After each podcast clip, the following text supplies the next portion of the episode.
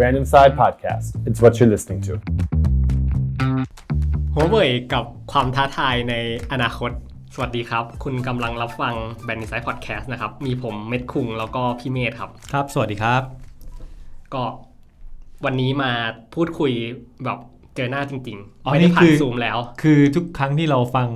เมธนี่คือเราฟังผ่านซูมกันอยู่ใช่ไหม ใช่ เราคุยจากบ้านของเรา นี่เป็นครั้งแรก เอ้ยใช่ป่ะ ครั้งแรกหลังจากโควิด ก็ห้าหกห้าเดือนได้มั้ง ประมาณ 4 เดือนแล้วกันอ่ะ ห้า โดยประมาณอ่ะ อ่า เรียกว่าตอนนี้ทีมแบรนด์ไซต์พอดแคสต์เรากลับมาเจอหน้ากัน น่าจะครบเกือบหมดละ ครับ ใช่ไหมใช่ อ่า แล้วนี่เมธก็เป็นอีกคนหนึ่งที่มาจัดแบบจริง ๆ กันสักที หลังจากอยู่ในซูมมาสักพักใหญ่ ก็คราวนี้น่าเสียงเราน่าจะโอเคแล้วล่ะ ครับ อ่ะตอนนี้เราคุยกันเรื่องอะไรครับ ก็เรื่องของหัวเว่ย เออทำไมถึงหยิบเรื่องหัวเว่ยมาคุยวันนี้ อ่ะเราก็จะเห็นแบบว่าในช่วงที่ผ่านมาก็คือกระแส การแบนของรัฐบาลประเทศต่างๆ เนี่ย มันเริ่มเพิ่มสูงมากขึ้น หมายถึงแบรนด์ในพวกสินค้าหรือผลิตภัณฑ์จากจีนอะไรเงี้ยเหรอ ใช่ อ่า อย่างอ่ะอืมที่เราเคยพูดไปในเรื่องของสงครามการค้าเลย ครับ ที่พูดไปช่วงหนึ่งอีกครั้งหนึ่งแล้ว แล้วก็เมื่อล่าสุดก็คือช่วงอาทิตย์ที่ผ่านมาก็คือจะเริ่มเห็นประธานาธิบดีทรัมป์เนี่ย เริ่มออกมาส่งสัญญาณบีบหัวเว่ยเพิ่มมากขึ้น คือทรัมป์เนี่ยต้องบอกว่าเราอาจจะเห็นก่อนหนั้านจะมีแบบทิกตอกใช่ไหม ใช่ หรือแบบ WeChat อะไรเงี้ย อืม นี่เขากลับมาหัวเว่ยแล้วเหรอ ใช่กลับมาอีกรอบแล้ว เออ แต่มันก็จะเป็นแบบว่าในธุรกิจแบบอ่ะเกี่ยวเกี่ยวข้องกับโทรศัพท์มือถือ แต่วันเนี้ยเราจะพูดอีกเรื่องหนึ่งที่ไม่ได้ไม่ได้เกี่ยวกับโทรศัพท์มือถือมากนะแต่ถือว่าเป็นจุดเขาเรียกอะไรอะจุดชี้เป็นชี้ตายของหัวเว่ยได้เลยเหมือนกัน ที่ไม่ใช่ตายเลยนะ ใช่ เออหัวเว่ยหมายถึงว่าก่อนหน้านี้เราจะพูดถึงที่เป็นโทรศัพท์มือถือคือเป็นเครื่อง device เลยใช่ไหมเป็นเครื่องที่เราใช้ถือกัน ใช่ แต่คราวนี้มันจะไปมากกว่านั้น ถูก อ่ะเริ่มเลยครับยังไงดี ก็อย่างที่เรารู้ก็คือว่าอ่ะเราจะรู้จักกันอยู่แล้วว่าหัวเว่ยอ่ะดังในเรื่องของโทรศัพท์มือถือ เพราะว่าอย่างแรกเลยก็คือสเปคอ่ะมันค่อนข้างดี แล้วก็ อืม ราคาถูก คือสเปคในในตัวท็อปเลยนะสเปคจะดีใกล้เคียงกันกับตัวท็อปอื่นอ่ะ อ่ะ แต่ราคาต่ำกว่า ใช่ นิดนึงก็ก็ ยี่ ไม่ สิบเปอร์เซ็นต์ได้ปะ เออโดยประมาณ 20-30%คือละละในในสเปคที่เท่ากันเนี่ย คุณราคาถูกกว่าเออ ใช่ แล้วก็อ่ะตอนหลังๆที่เราเห็นก็คือมีแบบกล้องที่ดีอะไรแบบเนี้ยแบบอะไรอ่ะ กล้องหลายๆล้านพิกเซลใช่ไหมที่แบบถ่ายกลางคืนแล้วชัดมาก ถ่ายกว้างถ่ายไกลอะไรก็ว่าไป อะไรก็ว่ากันไป อ่า แต่คือจริงๆ วันเนี้ยเราจะมาพูดธุรกิจของหัวเว่ยแล้วก็พูดว่าเนี่ยในอนาคตเนี่ย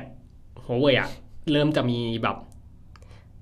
อาจจะทำไม่ได้ดีเหมือนเท่าเดิมแล้ว อาจจะต้องเป็นยุคที่หัวเว่ยต้องประคองตัวไปอีกสักพักใหญ่ ๆ เลย โอ้โหมานั่งฟังกันว่าทำไมเขาถึงอาจจะไม่ดีเหมือนเดิมใช่ไหม ใช่ ก็เราต้องมาดูกันก่อนว่าธุรกิจของหัวเว่ยอะ ครับ มีอะไรบ้าง อืม ก็คือเราจะแยกเป็น 2 กลุ่ม จริง ๆ อ่ะหัวเว่ยมีมี 3 กลุ่มหลักๆ เลยรายได้ของเขา มี 3 ธุรกิจหลัก อ่าหนึ่งก็คือแบบ consumer business อย่างที่เรารู้กันก็คือขายพวกโทรศัพท์มือถือแล็ปท็อปอะไรพวกประมาณเนี้ย ครับ อันที่ 2 ก็คือ career business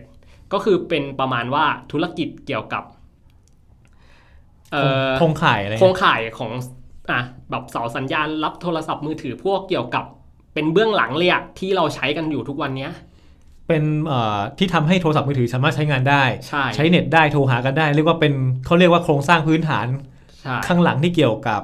โทรคมนาคม แทบจะทั้งหมดเลยอะ เออ นี่นี่คือเราจะพูดเรื่องนี้โดยเฉพาะสำหรับวันนี้เลย วันนี้เรื่องนี้จะเป็นหลักเลย ใช่ แล้วก็ธุรกิจที่ 3 ก็คือธุรกิจ enterprise เอ็นเตอร์ไพรส์นี่ยกตั ก็ วอย่า พว ง กคลาวพวกอะไรแบบประมาณเนี้ย ที่สำหรับองค์กรใช้ ใช่ สำหรับคนในองค์กรใช้อะไรอย่างนี้ ก็อาจจะพวกเราอาจจะไม่ค่อยได้สัมผัสสักเท่าไหร่ ตรงๆ แต่ถ้าเกิดใครที่ทำงานบริษัทขนาดใหญ่หรือบริษัททั่วๆไปอย่างเงี้ยที่ใช้บริการพวกเอ่อระบบภายในองค์กร หรือระบบคลาวด์อย่างที่เมฆ ใช่ คุณบ แล้ อ ว ก ก็ ก็จะ เป็นพวกเซอร์วิสไอทีด้านอื่น ๆ อีก อืม ที่เรายังไม่รู้อีกตั้งเยอะตั้งแยะ ครับ อ่าประมาณเนี้ยก็อ่ะเราจะบอกว่ารายได้ในในปี 2019 ที่ผ่านมา เพราะว่าจริง ๆ อ่ะ งบหัวเว่ยครึ่งปีออกไปแล้ว แต่มันยังไม่ค่อย significant เท่าไหร่ จริง ๆ เราจะบอกว่างบปี 2019 นี้น่าสนใจมากก็คือว่ารายได้จากธุรกิจคอน sumer อ่ะก็คือว่ามันสูงถึง 467อ่าเดี๋ยวเดี๋ยว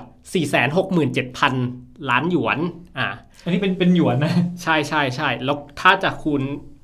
เป็นไทยก็คือคูณประมาณคูณ 5 เข้าไปอ่ะ อ่า แล้วก็ธุรกิจแคเลียก็คือ 296,700 ล้านหยวน แล้วก็ธุรกิจเอ็นเตอร์ไพรส์ก็คือ 89,700 ล้านหยวน เมื่อแยกเป็นรายรายแบบว่ารายทวีปแล้วอ่ะ คือหัวเว่ยก็คือรายได้หลักมาจากประเทศจีนถึง 59%แล้วก็เอ่อยุโรปแล้วก็ตะวันออกกลาง อีกประมาณ 24%เอเชียแปซิฟิกประมาณ 8.2%แล้วก็สหรัฐอีกประมาณ 6.1% เอ้ยพูดถึงแล้วนี่เอเอเชียแพคเอแพคก็คือรวมประเทศไทยอยู่ด้วยเนี่ยนะ ใช่ใช่ ประมาณ 8.2 ก็ไม่ได้เยอะมาก ใช่ อเมริกานี่แค่ 6.1 เอง แต่คือเราจะเห็นว่าช่วงที่ผ่านมาหัวเว่ยอะพยายามขยายตลาดเข้ามาในเอเชียกับสหรัฐอย่างมากเลย อ่าก็ตามสูตรแน่นอนเพราะว่าเปอร์เซ็นต์ยังน้อย ถูก ก็ควรจะต้องเข้ามากินกินพื้นที่ให้มากขึ้น ใช่ ตอนนี้หลักๆก็ยังอยู่จีนกับทางยุโรปและตะวันออกกลาง ใช่ เพราะว่าเราจะเห็นว่าแบบอ่า เราจะเน้นก็คือว่าอ่ะเราพูดอีกรอบก็แล้วกันว่า วันเนี้ยเราจะเน้นธุรกิจหลักของหัวเว่ยตัวสำคัญก็คือว่าธุรกิจที่เป็น carrier business อืม อืมก็คือว่าที่เราจะเห็นว่าสัดส่วน 24%ในในในยุโรปและตะวันออกกลางอะ่ะ เราจะเห็นว่าผู้ให้บริการโทรศัพท์มือถือหลาย ๆ หลาย ๆ ที่ในยุโรปอะ่ะชอบใช้ผลิตภัณฑ์ของหัวเว่ย อันนี้เราพูดถึงตัวแคเรียนะ ใช่ใช่ ตัวเน็ตเวิร์ก ใช่ อ่า เราก็จะเห็นแบบอย่างเช่นอะไรอะวูดาโฟนอย่างเงี้ยของ อืม อังกฤษก็คือเขามีโอเปอเรเตอร์ในหลาย ๆ ที่ใช่ป่ะ ครับ เขาก็จะใช้เขาจะชอบใช้ผลิตภัณฑ์ของหัวเว่ยมาก เพราะว่าหนึ่งมันถูก อันที่สองก็คือ เขามีแคเรียหลาย ๆ ประเทศใช่ป่ะเขาซื้อเหมาได้เลย อืม ประมาณนั้น คือซื้อล็อตใหญ่ ใช่ ๆ แล้วไปใช้ในหลาย ๆ ประเทศ ใช่ แบบที่เราเคยได้ยินเอ่อแบบมีโอเปอเรเตอร์เจ้าหนึ่งในไทยอะที่มีพาร์ทเนอร์เป็นชาวจีนนี่เอ่อ อ่า บริษัทจีนเงี้ย อ่า ก็คือเขาก็สามารถที่จะใช้สั่งแบบว่าชุดโทรคมนาคมจากหัวเว่ยนี่แหละ แล้วก็แชร์แชร์อะไรอ่ะ สั่งพร้อมกัน ใช่ เพื่อให้มันได้ถูกลง ใช่ อ๋อ เป็นอย่างนี้ก็ได้เหรอ ได้ได้ได้ อ๋ ได้ อเออก็ดีนะ เออเอาพูดจริงๆอ่ะพูดในมุมของคนใช้งานเนี่ย ก็ได้ของดีราคาถูกลง ถูกต้อง อืม เออ แต่ทีนี้พอเราดูแล้วเนี่ย แปลว่าธุรกิจ 3 ตัวหลักเนี่ย ถ้าพูดถึงสัดส่วนแล้ว เมื่อกี้ที่แม่คุงพูดถึงตัวเลขมาแปลว่าคอน sumer ก็คือพวกมือถือยังเป็นหลักอยู่นะ ใช่ สัดส่วนยังมากกว่าครึ่งหนึ่ง ใช่ แต่ว่าตัว carrier business หรือตัว network เนี่ยก็ไม่น้อย ใช่ เป็นตัวสำคัญเอาจริง ๆ คือ เป็นส่วนสำคัญที่หัวเว่ยอ่ะพยายามที่จะก้าวขึ้นมาเป็นผู้นำของตลาดธุรกิจนี้โดยเฉพาะเลย อืม ซึ่งเดี๋ยวเราจะพูดตอนหลังว่าทำไมมันสัดส่วนเนี้ยมันถึงมีความสำคัญมากกว่าคอน sumer ด้วยซ้ ครับ ทีนี้ไอ้ผลกระทบที่เมียจะพูดวันเนี้ยมันคืออะไร เรามาพูดเรื่อง carrier business มันเป็นยังไง ำอ่ะอย่างที่เรารู้กันก็คือว่า ในอนาคตอะเทคโนโลยีของโทรศัพท์มือถืออะมันจะก้าวไปอีกไปอีกขั้นหนึ่งจากอ่ะ 4G เนี้ยก็คือเทคโนโลยีตัวใหม่ก็คือ 5G ที่เรากำลังจะใช้กันในเร็วๆเนี้ย ที่เราพูดกันเยอะตอนเนี้ยมีการถแถลงในบ้านเราเนี่ย อืม AS True เนี่ยเขาพูด 5G กันบ่อยมาก ใช่ มันจะเป็นยังไงครับ ก็คือความสำคัญก็คือว่าอย่างที่เรารู้กันว่า 5G อ่ะมันมีประโยชน์แบบมหาศาลเลย ไม่ว่าจะเป็นเรื่อง IoT เรื่องของอะไรอ่ะสปีดที่ไวขึ้น แล้วก็ความหน่วงที่ลดลง อืม มากกว่า 4G มาก ๆ ฉะนั้นเราจะเห็นว่าในอนาคตอ่ะเราจะเห็นทุกสิ่งทุกอย่างอ่ะ มันต้องต่อเข้าไปในในอะไรอ่ะเน็ตเวิร์กของโทรศัพท์มือถืออีกมากมาย แปลง่ายๆคือทุกอย่างในบ้านเราจะต่อเน็ตได้ ใช่ คือ อะไรนะแอร์ตู้เย็นทีวี คือต่อเน็ตได้หมด ใช่ แต่มันไม่ใช่แค่ต่อเน็ตอย่างเดียว คือทุกวันนี้เราอาจจะเห็นทีวีต่อเน็ตแล้วใช่ไหม อืม แบบว่าต่อ Wi-Fi ในบ้านอ่ะ แต่ต่อไปทุกอย่างมันแค่ต่อเน็ตแล้วมันจะต้องเชื่อมกันหมด ใช่ แล้วสามารถควบคุมแบบอัตโนมัติหรือจากบ้านจากทางไกลได้อะไรอย่างนี้ใช่ไหมอืม ใช่ มันก็เลยกลายเป็นว่า อนาคตอะธุรกิจไอตัว carrier business ของหัวเว่ยอะมันจะเติบโตได้อีกมากกว่านี้เยอะมาก อ๋อ มันสับมันเหมือนเขาเรียกว่าเป็นแบ็กโบนอะไรอย่างเงี้ยป่ะ ใช่ มันต้องอยู่ข้างหลัง แล้วหัวเว่ยอะมันไม่ได้ทำแค่แบ็กโบนของโทรศัพท์มือถือ มันคือแบ็กโบนทั้งไฟเบอร์ ทั้งอะไรทุกอย่างด้วย อ๋อคือโครงสร้างทั้งหมด ใช่ อืม คือมันจะกลายเป็นว่าที่เราพูดไปตะกี้เนี่ยสัดส่วนมันประมาณ 35%ใช่ปะมันจะอาจจะชิปขึ้นไประดับ 40-50%ได้เลยอะ มันจะเป็นสัดส่วนที่เพิ่มมากกว่านี้มันจะไม่ใช่หนึ่งในสามเหมือนเหมือนทุกวันนี้แล้ว อ๋อ อะ ตอนนี้ประมาณ 35%คือประมาณหนึ่งในสาม ใช่ มันอาจจะขึ้นมาอีก ใช่ อ่ะโอเค แล้วอีกอย่างคือ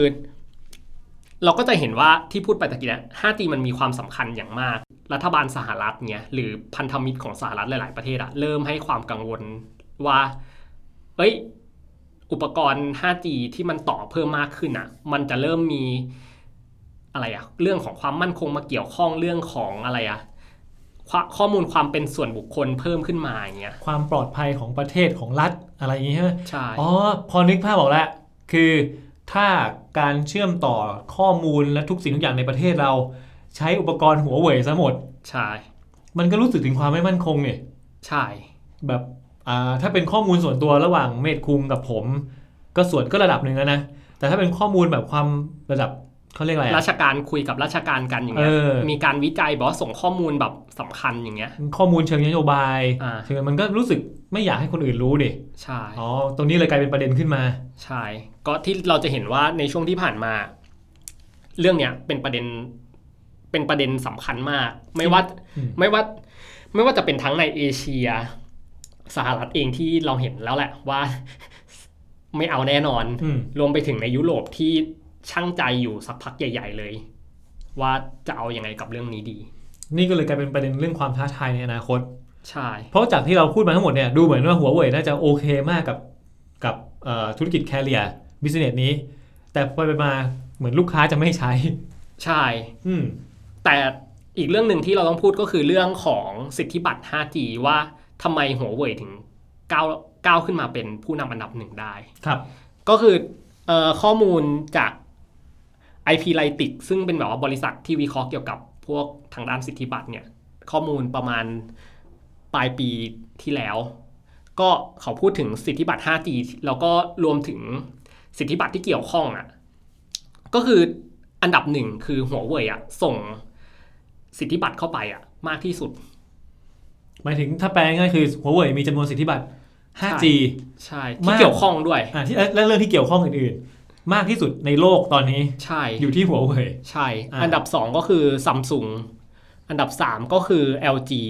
แล้วก็อันดับ 4 ก็คือ Nokia a r c o t e l Lucent ซึ่งมาจากยุโรป ครับ อ่าที่ที่เรารู้กัน แล้วก็อันดับ 5 ก็คือ CTE อันดับ 6 Ericsson อันดับ 7 Qualcomm อันดับ 8 Intel อันดับ 9 Sharp แล้วก็อันดับ 10 NTT Docomo พอพูดอย่างนี้แล้วเนี่ยอ่าจีนมันอันดับหนึ่งคือหัวเว่ยสองอันดับถัดมาเนี่ยคือเกาหลี ใช่ จากนั้นมีโนเกียก็คือยุโรป ใช่ ZTE อ่า นี่ก็คือจีนเหมือนกัน ใช่ จากนั้นก็ค่อยเป็นอีลิกสันก็ไปยุโรปอีกแล้ว ใช่ แล้วค่อยมาคอคอมกับ Intel ที่เป็นอเมริกัน อืม แล้วก็มีชาร์ปกับ NTT Docomo ปิดท้ายอันดับ 9 อันดับ 10 นี่คือญี่ปุ่น ใช่ คล้ายๆประมาณนั้น ดูแล้วเป็นยังไงครับ ก็ก็เราจะเห็นเลยว่าอ่ะอย่างแรกก็คือจีนอ่ะขึ้นมาเป็นผู้เล่นที่สร้างมาตรฐานเทคโนโลยีใหม่ขึ้นมา ซึ่งเอ่อเราต้องยอมรับอย่างหนึ่งว่าการที่หัวเว่ยอ่ะพัฒนามาขนาดนี้ได้ ส่วนหนึ่งก็คือเราต้องเห็นว่างบในการพัฒนาและวิจัยของหัวเว่ยอ่ะมันสูงมากถึง 15,000 ล้านเหรียญสหรัฐในปี 2008 15,000 ล้านเหรียญ อันนี้สหรัฐนะ ใช่ก็ประมาณ4ี่แสน ล้านบาท สี่แสนกว่าล้านอ่ะ เออ เอาเอาถามนี้แบบพอให้นึกภาพออกว่า อันนี้คืองบวิจัยและพัฒนา ใช่ ในประเทศไทยมีประเทศมีบริษัทไหนที่มีงบวิจัยพัฒนาสูงอย่างนี้บ้างไหม ไม่ไม่มีเลยอ่ะ คือเอาแบบหมื่นห้าพันล้านนี่บาทยังไม่มีเลยนะ ใช่ น่าจะไม่มีนะ แล้วมันเออส่วนหนึ่งก็คืองบอ่านดีตัวเนี้ย เราจะเห็นว่ามันทำให้บริษัทหลาย ๆ บริษัทในประเทศจีนอ่ะ เริ่มวิจัยและพัฒนาอะไรแบบเนี้ยมากขึ้น มันเป็นสิ่งที่สร้างความได้เปรียบทางการแข่งขัน ใช่ มันทำให้ประเทศทำให้ทำให้บริษัทหรือประเทศนั้นๆน่ะมีนวัตกรรมใหม่ๆออกมาเยอะขึ้น ซึ่งเอาจริงๆผมก็อยากให้ประเทศไทยมีอะไรอย่างนี้บ้างนะ อืม แต่ไม่มี ใช่ มันมันมีแต่มันอาจจะน้อยเอาเอาอย่างนี้ดีกว่า เออมันน้อยมาก น้อยมากๆอ่ะ เพราะว่าส่วนหนึ่งเป็นเพราะเราเป็นบริษัทที่แบบบ้านเราเป็นเป็นฐานการผลิตปะ อืมใช่ เป็นเหมือนกับรับผลิตอย่างเดียวอ่ะไม่ได้เป็นพวกสร้างสรรค์ เราเป็นประมาณแบบว่าเหมือนคล้าย ๆ อะไรอ่ะรับ โรงงานรับผลิต OEM อ่าประมาณเนี้ยแล้วก็เสร็จแล้วส่งไปเป็นไฟนอลไฟนอลโปรดักต์นี้ก็คือประเทศอื่นๆมากกว่า อ๋อเราอาจจะเป็นแบบส่งมาประกอบเป็นชิ้นส่วน แล้วไปแล้วไปรวมเป็น ใช่ เป็นผลิตภัณฑ์ที่สมบูรณ์ที่อื่น ใช่ อ่าถ้าเกิดประเทศไทยก็ว่ากันไป อ่ะ หัวเว่ยมีการใช้เงินถึง 15,000 ล้านเหรียญสหรัฐในการวิจัยและพัฒนา อืม ตรงนี้มันบอกอะไรบ้าง มันก็คือสะท้อนมาว่าทำให้เขาเป็น เป็นผู้นำด้านแบบสิทธิบัตรที่ส่งเข้าไปอ่ะ ซึ่งทำให้เขาเป็นผู้นำด้าน 5G ของโลก ใช่ อันนี้คือต้องยอมรับว่ามันเป็นความจริง แล้วทำไมคนจะไม่ใช้ ทำไมคนถึงจะไม่ใช้ก็อย่างที่เราพูดค้างไว้ตะกี้เนี่ยก็คือว่าสหรัฐอะได้ออกมาพูดแล้วว่าเออปัญหาของหัวเว่ยอะคือเราไม่แน่ใจว่ามันจะมีผลต่อความมั่นคงยังไง แล้วอันที่สองก็คือเรื่องของความปลอดภัยของข้อมูล เพราะว่าทุกวันนี้เรายังเรายังไม่รู้เลยว่าหัวเว่ยอะคือ รัฐบาลสหรัฐตั้งคำถามตรงนี้มากว่า ท้ายที่สุดแล้วหัวเว่ยอ่ะเป็นบริษัทของรัฐบาลจีนเอง หรือเป็นบริษัทเอกชนจีนเอง เออเขาไม่เคยตอบอ่ะ เขาตอบว่าเป็นบริษัทเอกชนจีน แต่มีแบบว่าเหมือนพนักงานเป็นผู้ถือหุ้น แต่มันเคยมีกรณีแบบ ไม่ใช่กรณีสิต้องพูดใหม่ คือมันมีเปเปอร์ตัวหนึ่งของอาจารย์ที่สหรัฐอเมริกา คือเขาได้แบบไปค้นค้นดูว่าท้ายที่สุดแล้วหัวเว่ยเป็นใครเป็นเจ้าของก็คือเขาค้นพบว่ามันเหมือนถือหุ้นแบบคล้ายๆ สหกรณ์อะไรเนี้ยแล้ว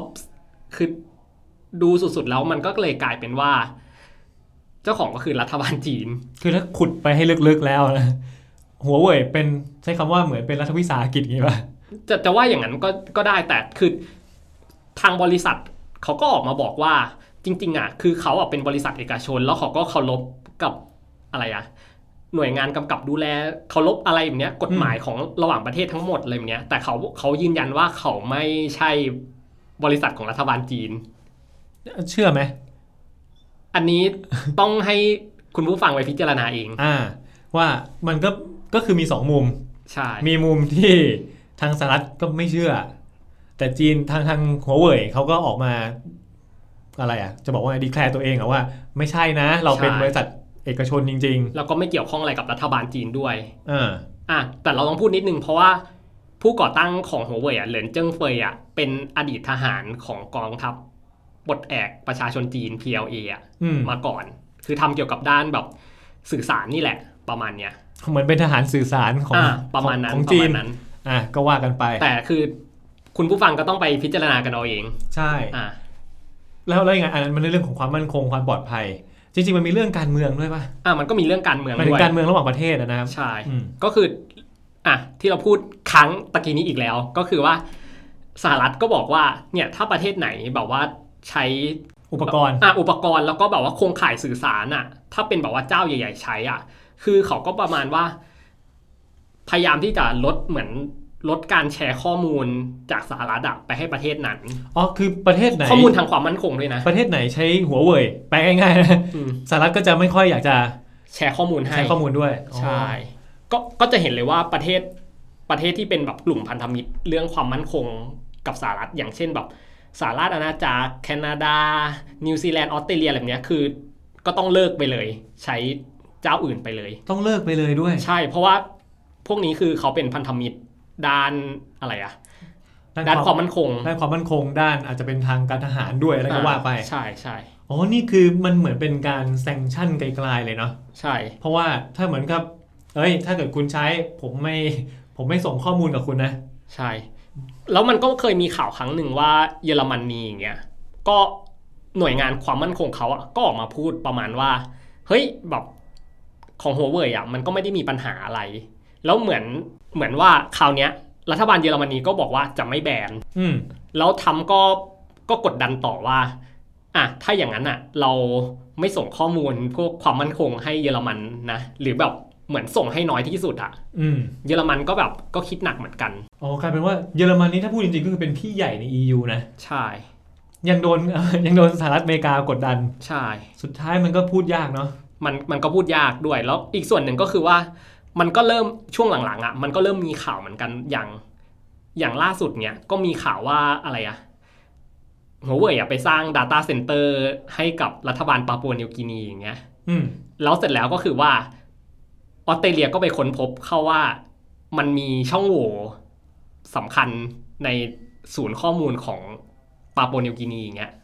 แล้วระบบไฟวอลอะไรพวกเนี้ยมันก็มีรูรั่ว ซึ่งมันมีรูรั่วโผล่มาตั้ง 2 ปีที่แล้ว อืม อะไรแบบเนี้ยเพิ่งมีข่าวล่าสุดก็ทำให้แบบว่า ก็สร้าง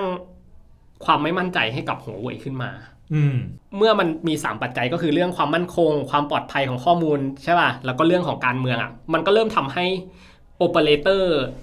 ทั้งโทรศัพท์มือถือทั้งอินเทอร์เน็ตบ้านอ่ะ ซึ่งส่วนใหญ่มันก็ถ้าเราเห็นหลาย ๆ ประเทศก็คือมันก็จะมีหลายเจ้าทั้งแบบว่า เจ้านี้ทำทั้งมือถือทำทั้งเน็ตบ้าน หรือว่าบางเจ้าก็ทำเน็ตบ้านโดยเฉพาะอะไรเนี่ยก็หลาย ๆ เจ้าก็จะเริ่มคิดแล้วว่าอ่ะถ้าเป็นแบบนี้ทำยังไงดี อืม ถึงแม้ว่า ถึงแม้ว่าเราจะรู้ว่า อ่ะ ข้อดีของหัวเว่ยอ่ะ มันคือข้อหนึ่งก็คือราคาแหละ มันถูกกว่า คือหมายถึงว่าในเน็ตเวิร์กที่เหมือนเหมือนกัน หรืออาจจะอ่ะสมมติถ้าเหมือนกันก่อน อืม ราคาถูกกว่า ใช่ หัวเว่ยราคาถูกกว่าประมาณสักเท่าไหร่สาม สาม สิบเป สิ อบ ร์เซ็นต์ สี่สิบเปอร์เซ็นต์ ถูกกว่าโหดมากเลยนะ ใช่ เออ เมื่อเทียบกับ อ่ะ อย่างที่เราพูดไปตะกี้นะก็คือมีหัวเว่ยใช่ป่ะ แล้วก็มีเจ้าหลักๆ ที่เป็นคู่แข่งของหัวเว่ยก็ที่เราจะเห็นก็คือมีโนเกียอัลคาเทลลูเซนมีอิลิกสันอ่ะ NEC อย่างเงี้ย หลักๆก็ประมาณเนี้ย ใช่ หัวเว่ยชนะขาดเลยนะ ชนะ คือ ขดเลย ราคาถูกเยอะกว่ากว่าเยอะเลยเออ แล้วข้อที่ 2 ก็คืออ่ะประสิทธิภาพอ่ะในเมื่อ 10 ปีที่แล้วอ่ะ เราอาจจะบอกได้ว่าอุปกรณ์ของหัวเว่ยอ่ะโหมันกากเลยแหละ เราต้องพูดอย่างนี้ ช่วงนั้นเขาเป็นช่วงเริ่มต้นใหม่อ่ะเขายังไม่เก่ง ใช่ ประสิทธิภาพยังไม่ดี ใช่ ราคาถูกกว่าก็เข้าใจได้อ่ะแต่วันนี้ล่ะ วันนี้ก็คือประสิทธิภาพนี้คือทัดเทียมกับคู่แข่งเลย ก็คือถ้าพูด เผลอๆบาง จริ เรื่องดีกว่าด้วย ๆแล้วอย่างที่เมธคุงเล่าตั้งแต่แรกว่าเขาเป็นผู้ถือสิทธิบัตร คือแปลว่าเขาคิดค้นได้นะเขาคิดค้นนวัตกรรมหรือเป็นผู้จดสิทธิบัตร 5G ทั้งหลายได้เยอะแยะมากที่สุดตอนนี้ มันก็เป็นการสะท้อนให้เห็นว่า ประสิทธิภาพก็ต้องดีนี่ ใช่ ประมาณหนึ่งอ่ะมันก็ต้องเทียบเคียงกันได้เออ เพราะว่าเรื่องราคาและประสิทธิภาพอย่างที่บอกไป เราจะเห็นโอเปอเรเตอร์ที่พูดค้างไว้ตั้งแต่ตอนแรกก็คือว่าเราจะเห็นว่าโอเปอเรเตอร์หลาย ๆ ที่เอออย่าง Vodafone อย่างเงี้ยก็ใช้อุปกรณ์ของ Huawei อืม สปินของสหรัฐอย่างเงี้ยก่อนหน้าเนี้ยก็ใช้อุปกรณ์ของ Huawei เอ่อซอฟแบงของญี่ปุ่นก็เคยใช้อุปกรณ์ของ Huawei จนมาถึง 4G เนี่ย อืม ก่อนที่ 5G คือเขาจะไม่เอาแล้ว หรือแม้แต่แบบในบ้านเราเราก็จะเห็นว่าหลายๆโอเปอเรเตอร์ก็ใช้อุปกรณ์ของ Huawei เหมือนกัน ใช่ อ่าเมื่อกี้บอกปัจจัยที่คนใช้คือเรื่องราคาประสิทธิภาพ อ่ะ แล้วมีอะไรอีก อ่ะข้อสุดท้ายก็คือเรื่องของโซลูชันคือหัวเว่ยอ่ะแบบถ้าพูดง่ายๆเหมือนแบบ ทำครบวงจรอะไรอย่างเงี้ยป่ะ ใช่ ก็คือถ้าซื้อแล้วแบบเหมือนเขาก็เซลล์เขาก็ขายดีอ่ะเหมือนประมาณว่า สมมติเราซื้อแบบตัวกระจายสัญญาณอย่างเงี้ยแบบถ้าเราเป็นผู้ให้บริการมือถือแบบซื้อแบบ2,000เสาอย่างเงี้ยเขาก็ถามว่าอ้าวคุณไม่เอาโซลูชันเราทั้งหมดเหรอเราลดราคาให้เลย คือไม่ไม่จะบอกว่าประเด็นแรกคือ มันถูกกว่าประมาณ 30-40%แล้ว ใช่ ถ้าคุณซื้อเป็นโซลูชัน ก็ยังถูกอีก ถูกลงไปอีก ใช่ เมื่อเทียบกับคู่แข่ง อื มันก็เลยทำให้ทำให้คู่แข่งแบบโนกีอิลิกสันหรือว่าตัวคู่แข่งรายอื่นๆเนี้ย อืม เขาก็ลำบากอ่ะ ก็อยู่ไม่ได้ เขาเขาไม่ชอบนะเนี่ย ใช่ เหมือนเจอดั้มราคา ใช่ เออ แล้วยังไม่นับคู่แข่งด้วยกันเองอย่าง CTE อย่างเงี้ยก็ก็เลยกลายเป็นว่าสองเจ้าเนี้ยกลายเป็นแบบพูดจริง ๆ ก็คือครองมาเก็ตแชร์ไอตัวแคเรียเนี่ยแบบไปเยอะมาก ทั้งโลกนี่คือครองไปเยอะเลย ใช่ อืม มันก็เลยทำให้ทำให้ทุกคนอะเริ่มกลัวแล้วว่าโหยอาจจะมายึดเรื่องแบบโครงสร้างพื้นฐานโดยเฉพาะแบบระบบโทรคมนาคมได้ อืม ประมาณเนี้ย พอมองอย่างนี้แล้วอ่ะตอนนี้มีใครใช้หรือไม่ใช้หัวเว่ยบ้าง อ่ะ ที่ใช้แน่ ๆ ก็คือในประเทศจีนแหละโอเปอเรเตอร์สามเจ้าอะไชน่าโมบายไชน่าเทเลคอมไชน่ายูนิคอมยังไงก็ต้องใช้แบบแคเรียของจีนแน่นอน นี่ไม่ได้ใช้ล้วนๆเลยนะ ใช่ แต่โอเคอาจจะเป็นหัวเว่ยด้วยแล้วอาจจะมีแบบซัทีอี อ่า อย่างที่บอกไปเมื่อกี้อ่ะก็อาจจะปนๆกันไป ใช่ แล้วแล้วที่อื่น อ่ะที่อื่นก็คืออย่างล่าสุดอย่างที่เราพูดไปอย่างซอฟแบงค์เนี้ยที่ญี่ปุ่นก็คือเป็นลูกค้าหัวเว่ยรายสำคัญ แล้วก็ซอฟแบงค์ก็เป็นบริษัทแม่ของสปินที่สหรัฐเนี่ยก็คือแน่นอนต้องยกเลิกใช้ของหัวเว่ย อ๋อซอฟแบงก็คือใน 5G ไม่ได้ใช้แล้ว ใช่เขาก็บอกว่าเขาจะมาใช้ของญี่ปุ่นกันเองคือ NEC แล้วก็รัฐบาลญี่ปุ่นอ่ะเขาก็บอกว่าเออเนี่ยถ้ามาใช้ของเขาอ่ะเขาก็จะพยายามที่แบบว่าทำราคาให้มันสู้กับตัวหัวเว่ยให้ได้ เหนื่อยนะ แล้วก็ประสิทธิภาพด้วย และเรื่องราคาเนี่ยผมว่าเหนื่อยเลย ใช่ ประสิทธิภาพเนี่ยไม่ไม่มีปัญหา เชื่อว่าเดี๋ยวมันสู้กันได้แหละ แต่ราคาเนี่ยเหนื่อยเลย ใช่ อืมมี แล้ว ใครอีกครับ แล้วก็อ่ะอย่าง Vodafone เนี้ยก็เขาก็เพิ่งซื้ออุปกรณ์ล็อตใหญ่จากหัวเว่ยไปที่จะติดในอังกฤษ เขาก็เหมือนรัฐบาลอังกฤษก็ให้เวลาว่าอ่ะติดไปได้ แต่ภายใน 2027เนี้ยคือคุณก็ต้องถอดอุปกรณ์ของหัวเว่ยออกทั้งหมด แล้วก็ใส่อุปกรณ์ของเจ้าอื่นไป อ๋อมีมีให้เวลา ใช่ เพราะเข้าใจว่าเพิ่งซื้อ ใช่ ก็เลยให้เวลาในการใช้ผมดูก็กดดันอยู่เหมือนกันนะ ใช่ แล้วก็อย่างเอาประเทศใกล้ ๆ บ้านของเราคือลงข่าว ก็หน้าหลักของบูมเบิร์กเลยก็คือสิงคโปร์เนี่ยจากแต่เก่าคือทุกแทบจะทุกเจ้าเป็นลูกค้าของหัวเว่ยทั้งนั้น อืม อย่างซิงเทลสตาร์หับเอ็มวันเนี่ย ก็เลยกลายเป็นว่าสามเจ้าเนี้ยไม่มีใครใช้คอเน็ตเวิร์กของหัวเว่ยเลยแล้ว อ๋อก็นี่ก็ไม่ใช้เหมือนกัน ใช่ ก็ อ๋อ อ อ ย่างซิงเทลก็คือไปใช้ฝั่งโนเกียหรืออีลิกสันอะไรแบบเนี้ยแทน หลายๆเจ้าคือ ถ้าไม่ใช้โนเกียก็ใช้อีลิกสันอะไรแบบเนี้ย แต่บางเจ้าก็บอกว่ายังจะใช้หัวเว่ยอยู่ แต่หัวเว่ยจะไม่ได้อยู่ในคอเน็ตเวิร์กแล้ว